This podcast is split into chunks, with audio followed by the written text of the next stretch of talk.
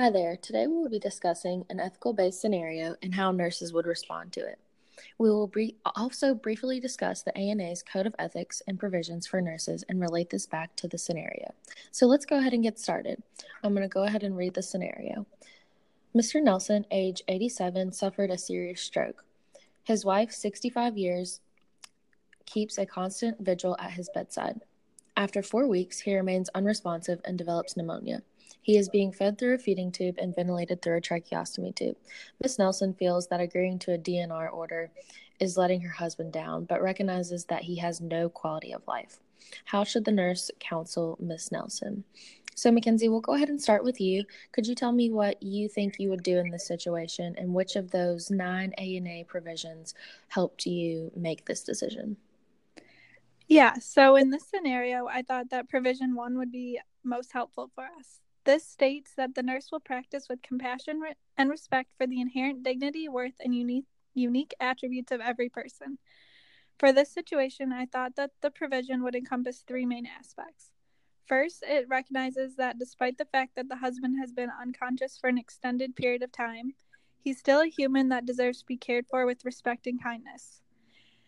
Meaning that we should always greet him when in the room and explain any procedures before they're done. Second, the provision reminded me that we need to recognize that every patient and their family are unique individuals, and that in many cases we may find that we do not share the same beliefs and values that are helping to shape their own decisions. But despite this, we have to respect what they decide and not let our own belief system affect the care that we will provide. Lastly, the provision means that we should strive to provide support to the wife during this life altering time. It means that we recognize that neither option she faces is optimal, yet we still provide her with the information on both as to respect the worth of her final decision. In any situation, the provisions that make up the Code of Ethics are there to guide us through both easy and difficult situations that we'll inevitably face. In this scenario that we faced, respect for person and dignity was especially important as one of the main individuals could have easily been overlooked. Yeah, I totally agree with you. And like you said, I think that provision one was really helpful in helping me decide what course of action I would take in this situation. Um, each person's situation is different, and we should treat every patient and family individually. Um, so, not all patients, along with their families, will respond in the same way. So, it's important to individualize our care as well as show a lot of compassion in these hard situations.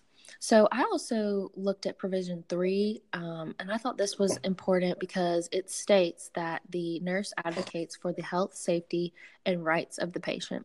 So, in this situation, although it is never easy to lose a loved one or make this hard decision, if the patient is having no quality of life, you kind of have to outweigh um, your choices that you have at hand. And so, again, we advocate for a patient's health and well being. And in my opinion, this kind of relates to that. Amelia, what are your thoughts? Yeah, so I personally think that ethical situations in healthcare can often be like really tough on everyone involved just because these situations usually aren't black and white and everyone responds differently and has different beliefs and different values. Um, I think you guys both brought up really good points, and I completely agree that those are important provisions that I would also use. Um, I think another important one is provision two, which states that the nurse's primary commitment is to the patient, whether the ind- or to the patient, whether an individual, family, group, community, or population. Um, so I think just putting all judgment aside, like the patient should be the center of your care and providing and advocating for that patient's needs is very essential. So kind of going off like similar to I think provision three of what you said. Um, in situations like this where the patient is unresponsive and unable to talk, um, and communicate his wishes, I think it's our responsibility to the patient to try and figure out um, what his wishes might have been.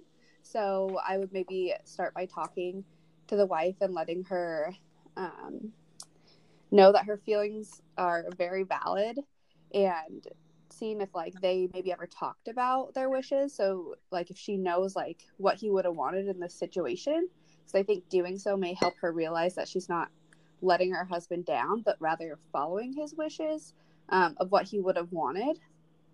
Um, but I think as long as the patient's alive um, still, you know, their heart's still beating, they're still alive, whether they're declining or not. It's our responsibility of the nurse to provide care for that patient. Um, and that should be our primary focus and to always treat the patient like um, they're going to get better because you never know. Miracles do happen. Yeah.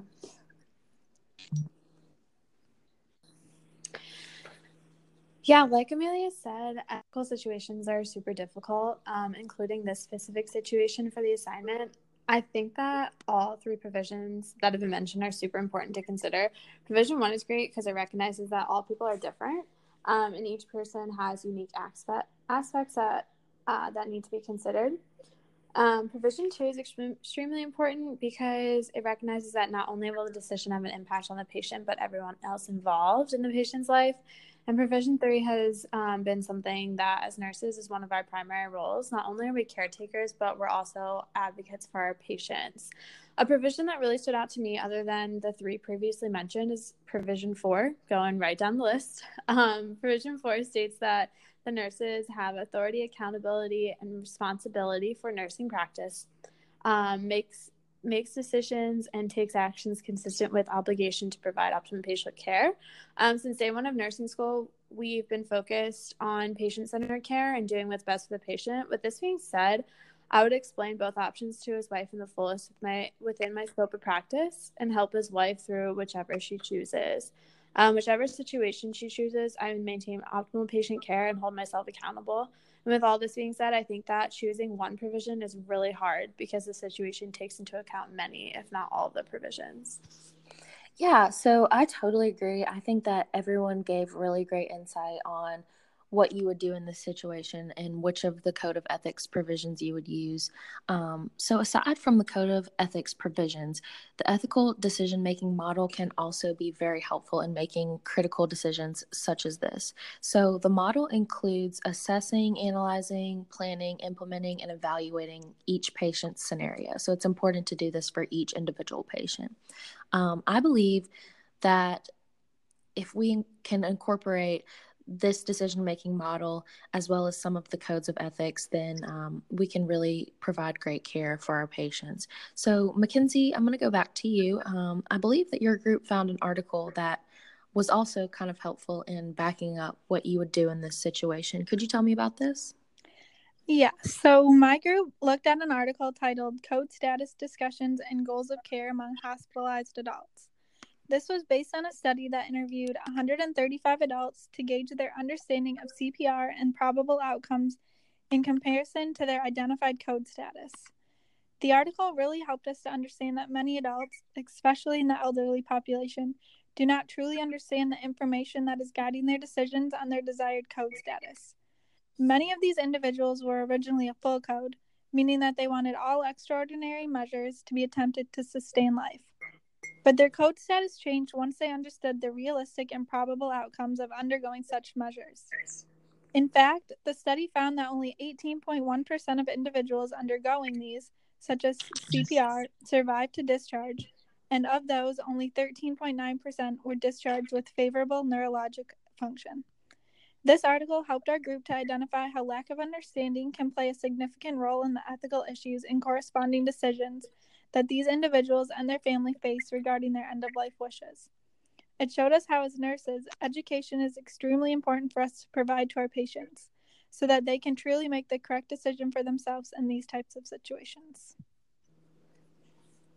So I found this article and or thought it was quite interesting and that it brought up a lot of good points of how people sign consents and do not truly know what exactly it means and like what they're signing.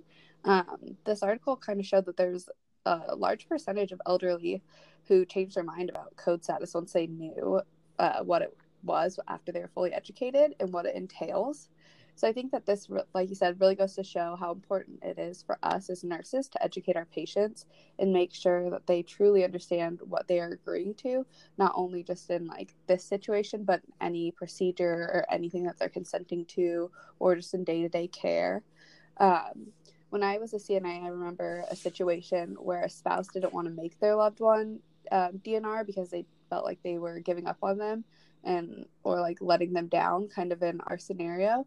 Um, and then the loved one coded while the spouse is in the room and like after all was said and done and the um, person didn't live or survive the code the spouse said that she had no idea like how far we would go to try and save that person like what a full code situation really like was. And afterwards she felt really guilty for putting her husband through that. Um, so i think that that also goes to show like you know how we need to educate them because i think if she would have known like what that might have been it would have maybe changed her like decision because before she felt guilty like she was letting him down but then after seeing everything he had to go through and like all the pain that it probably put him through she felt guilty. Um, so i do know that there's like other options out there that are like called full codes with exceptions or partial codes um, that are just where you can use like life sustaining measures to save someone's life without compression. So like you just use like medication. So you can always like educate patients and their family members on things like that as well yeah, I totally agree with you. Um, I think that this is crazy. Um, Jennifer, do you have anything to add to this? Yeah, this article is like kind of shocking to me when I read it. Uh, through nursing school, we've had the importance of patient education kind of like drilled into our brains because that's a huge part of what we do. But so many people are still not informed on such a difficult decision. Uh, the article stated that only uh, 30.4% of the patients that participated agreed that during hospitalization, my doctor discussed with me whether I would want CPR in case my heart stopped beating or lungs stopped breathing, which would mean I was dying. Um, and 30.4% is not uh, a big percentage at all. So we just can't assume that people understand code status. Um, the first step of the ethical decision making model is collecting information and then stating the options. But how are we supposed to work with the patients and create a plan when the first two steps of this model aren't accomplished? Yeah, so I totally agree with you. Um, I think that if we can use this model as well as our code of ethics and you know just our background situations then i think that we can really make some good decisions and hopefully make the right ones um, there may not always be a right or wrong decision there, but you know, at least we can try. But I just want to thank you all for sharing your thoughts. And um, I think that if we can carry all this information, like I said, and the skills that we have um, into our future career of nursing, then we'll do some really great things. So thank you guys for sharing.